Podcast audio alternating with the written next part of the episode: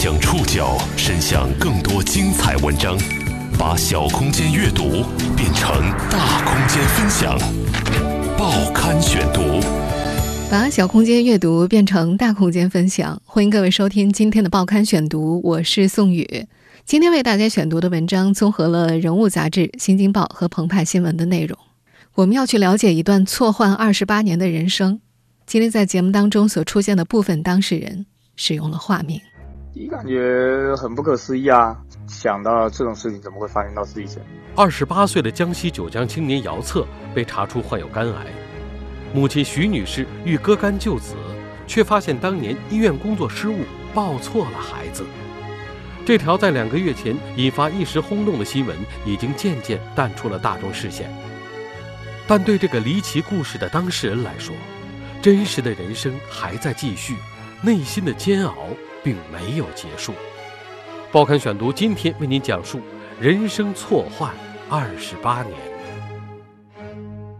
四月二十五号，江西九江，一个普通的周六上午，二十八岁的姚策和妻子蕾蕾陪着两岁多的儿子到甘棠湖公园玩。春天快结束了，户外有点小风，公园里到处都是吹泡泡的孩子。一家人还约好中午一起。回姚策爸妈家吃饭，爸爸做了拿手的甲鱼汤等着他们。绿意盎然，阳光和煦，生活惬意，一切看起来是那么简单又平静。对于姚策来说，这种平静简单的日子也是一种奢侈。两个月前，他被确诊原发性肝癌，晚期，并伴有严重的门静脉癌栓。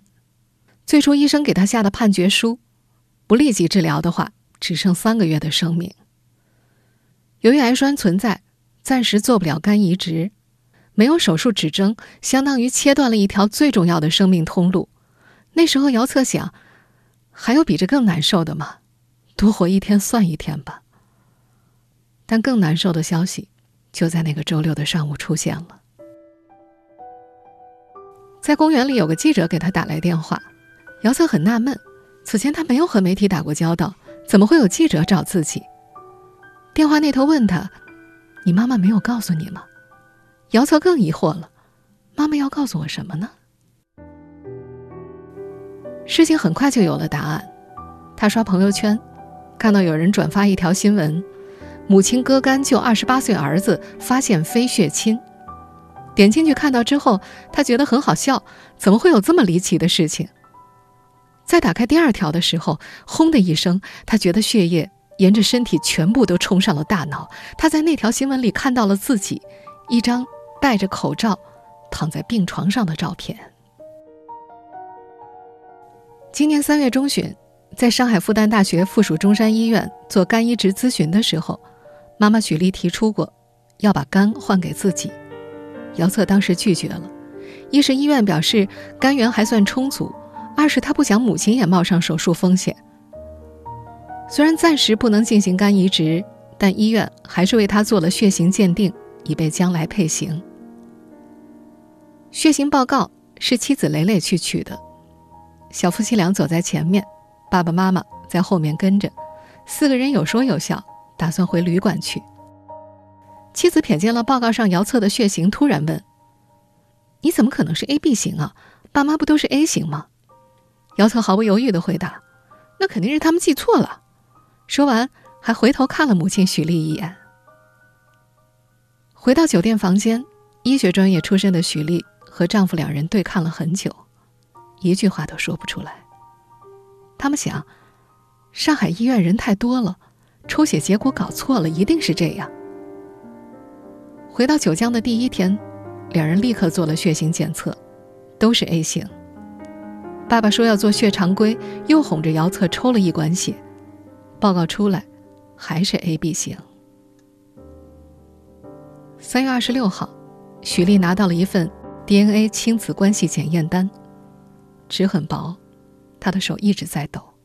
坐在客厅沙发上，她把报告的最后一句话反复念了好几遍：不支持许丽，是姚策的生物学母亲。亲子关系鉴定的结果许丽夫妇知道，姚策的妻子也知道，姚策的岳父岳母，连老家的亲戚也都知道了。因为担心这个消息会影响姚策的病情，所有人都瞒着他。在亲戚们看来，这个消息是比疾病、比死亡还要令人难以接受的事情。报刊选读继续播出：人生错换二十八年。得知姚策不是自己的孩子之后，许丽立刻打电话回娘家求助。许丽的二姐猜测，是不是从源头上就错了，让他们直接去当年生产的医院找找看。许丽心想，也许姚策亲生父母的肝源能够匹配上孩子，找到他们的话，姚策或许就有救了，而他自己也能找到失散二十八年的亲生孩子。三月二十七号，许丽的丈夫姚玲出发去了河南大学淮河医院。也就是二十八年前儿子出生的那家医院。这条寻亲路比想象中要难。姚爸爸住在医院旁边的宾馆里，每天找到医院找负责人，他哀求医院：“求求你们帮我找吧，孩子病得好重啊！”但他即便拿着出生证、亲子鉴定单等资料，淮河医院怎么也不愿意告诉他们当年同病房产妇的信息。最终，他们只能求助媒体曝光。这也是为什么寻亲故事首先建筑于视频新闻。淮河医院这才提供了信息。再后来，一切就顺利的多了。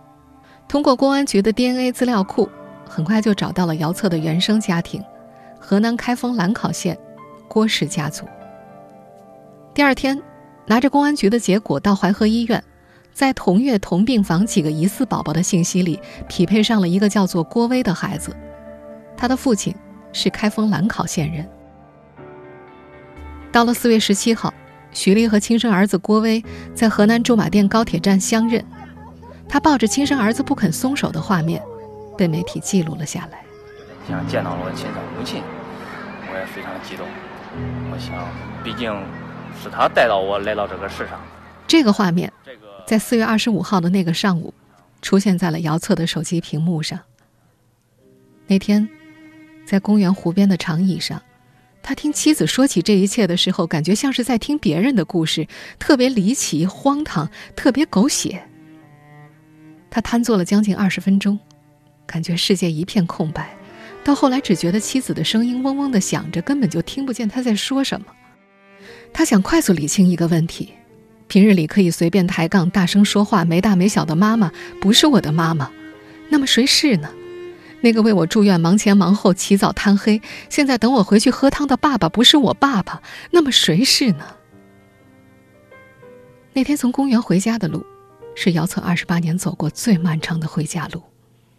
打车只有十几分钟，他感觉过了一个小时。二楼的家，变得特别高、特别陡，每个台阶都费了好大的劲儿才迈上去。家里的门、墙、桌子。电视、天花板，连窗帘的花色，他都开始觉得陌生。这个地方好像不是自己的家了。饭桌上的所有人都知道真相，所有人都不敢捅破那层纸。姚策先开口，带着几许调侃的口吻：“一起生活这么多年，没想到你们心里这么能藏事儿。”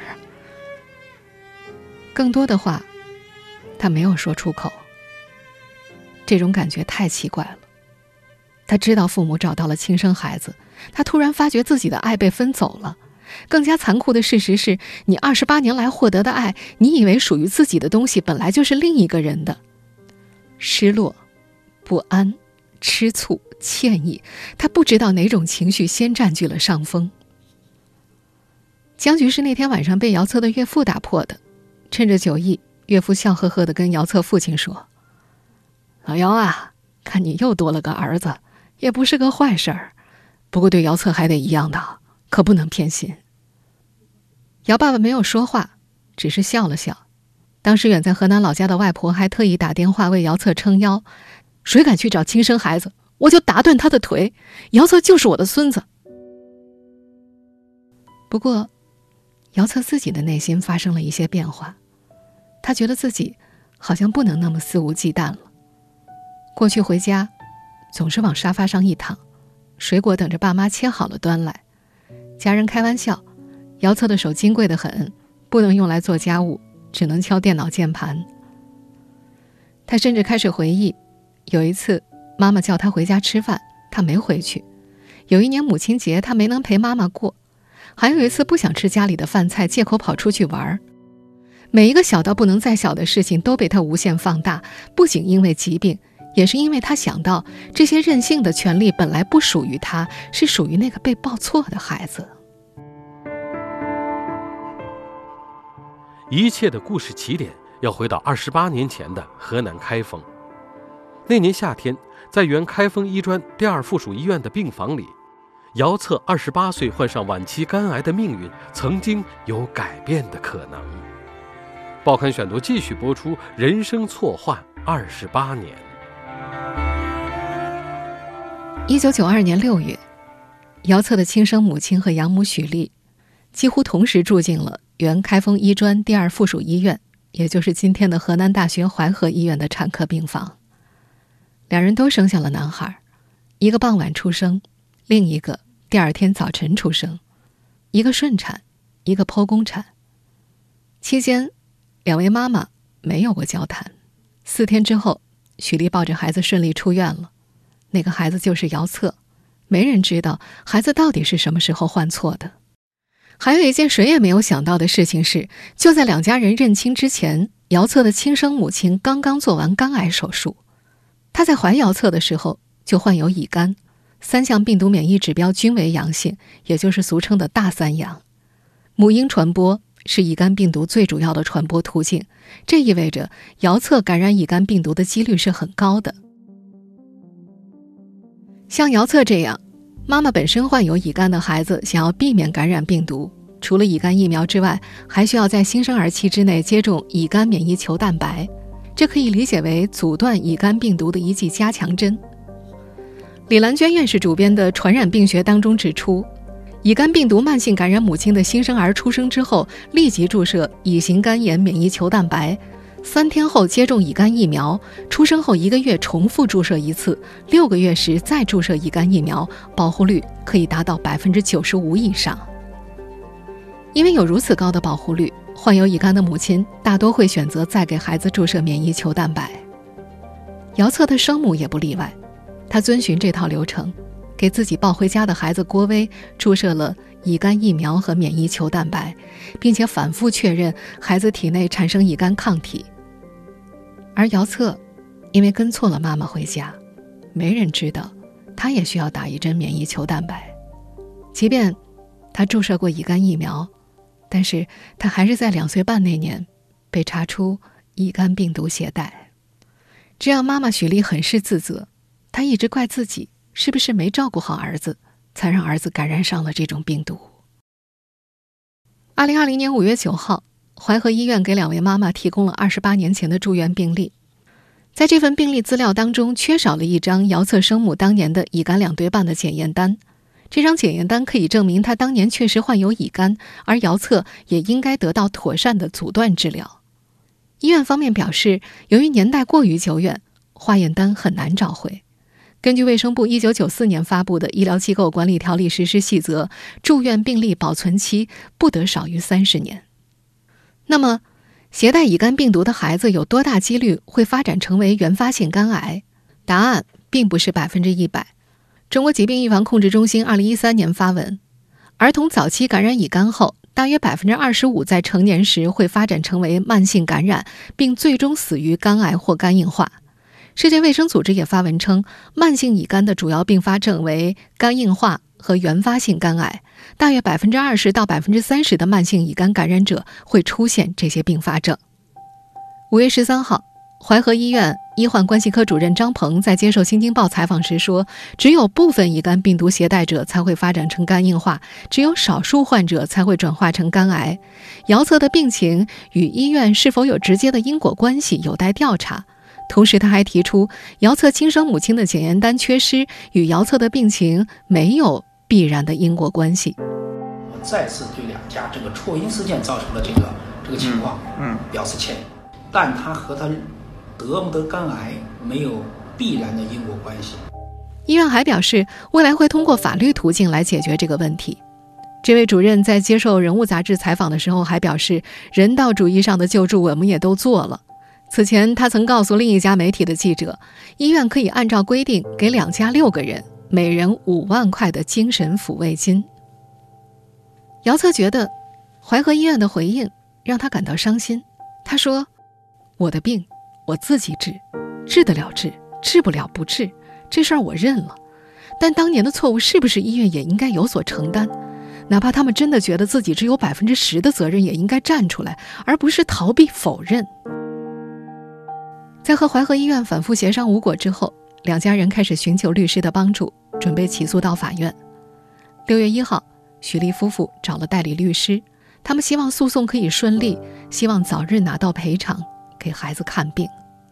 在姚策的家人们看来，如果医院没有弄错孩子，一九九二年的那针免疫球蛋白可能会好好的打在姚策的身上，他也许就不会从幼儿园开始，从两岁半开始就过着打针吃药。治疗乙肝的日子，人生和命运终究不能重来，报错的人生依然还得继续。尽管错换的痕迹已经深刻烙印在这两家人身上。报刊选读继续播出：人生错换二十八年。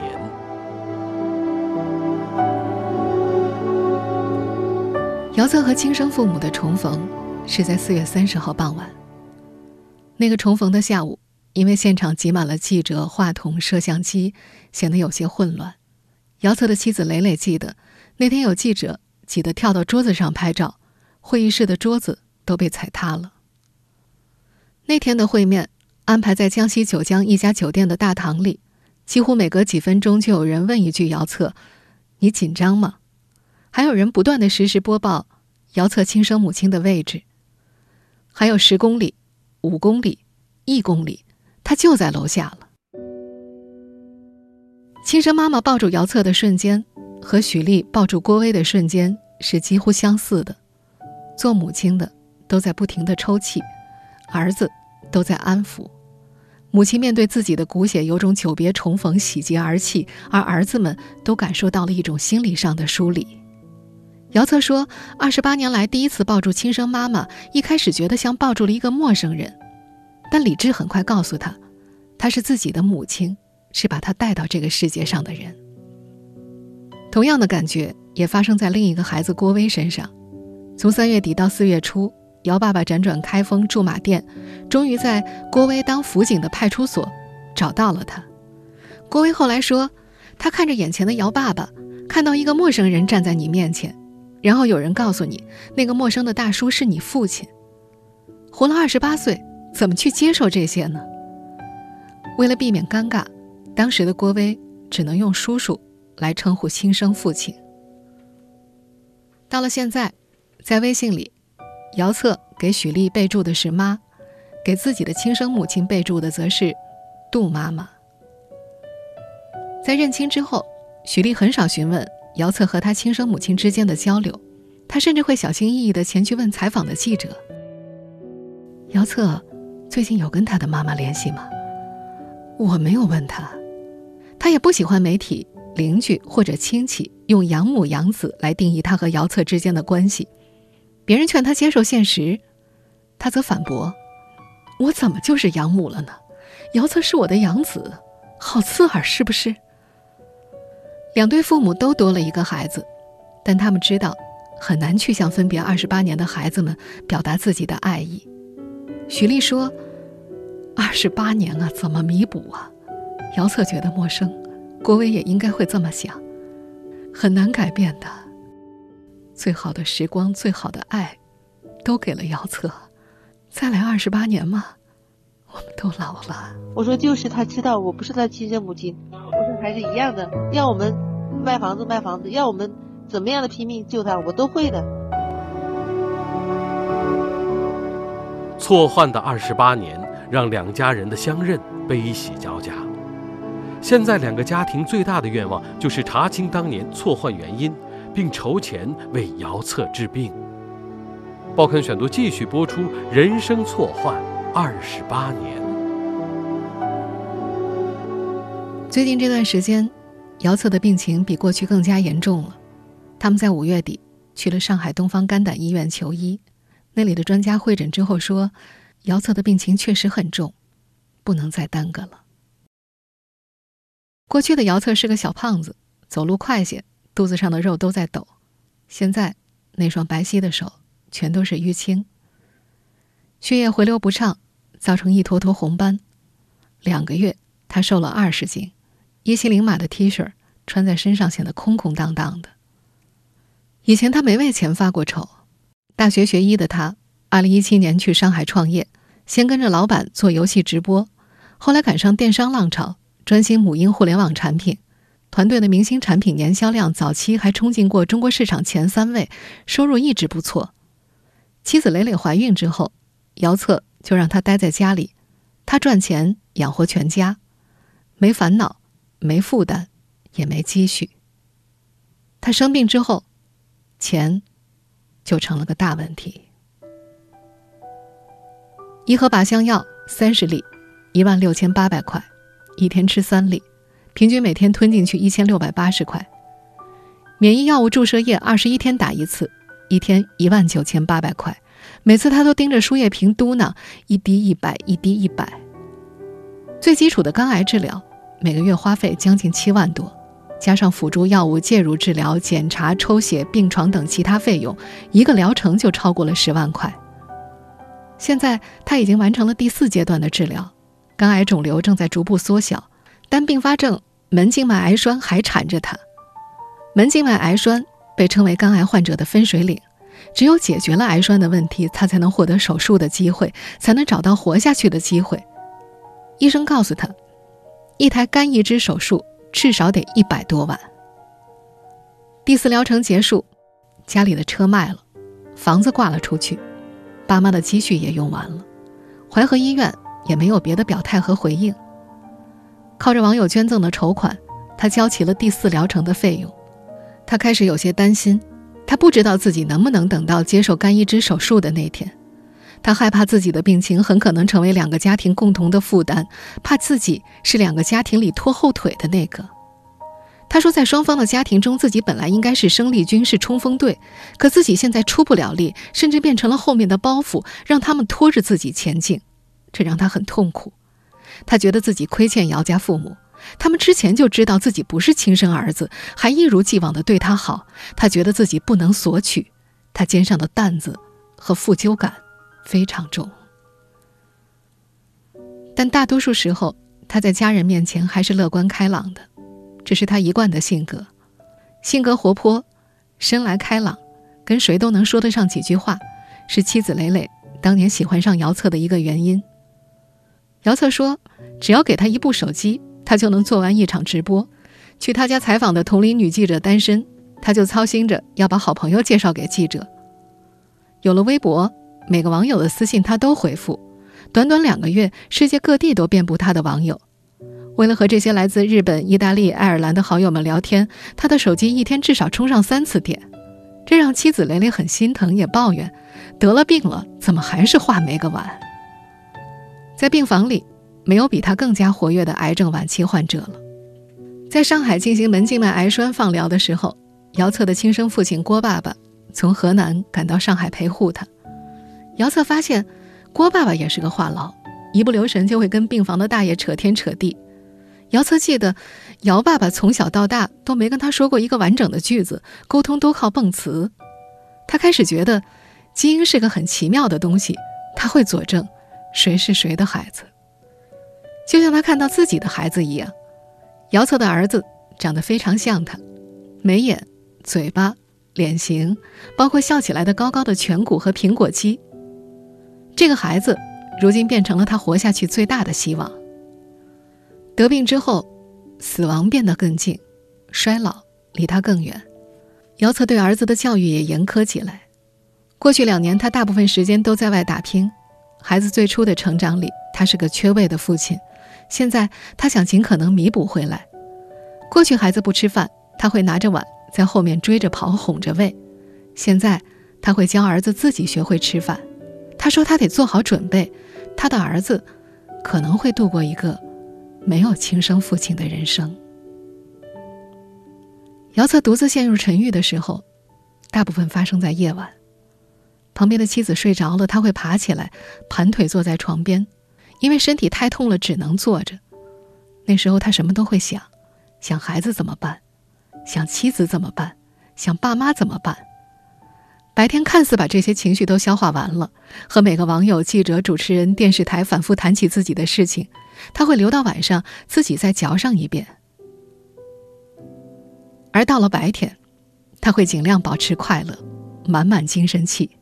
他还会跟妻子开玩笑：“如果我没有父母，我们两个没有小孩我们两个还在谈恋爱，我就把钱全部换成现金，带着你去这个世界走一走，走到哪里算哪里，走到我生命的尽头，剩下的钱都给你，然后你再找个人嫁了。”蕾蕾却很少谈起这些事情发生之后。她没有跟丈夫聊起过死亡，她觉得这个话题太过残忍了。她只希望丈夫能够快点好起来，获得一次肝移植的机会。毕竟她才二十八岁，人生路才刚开始不久。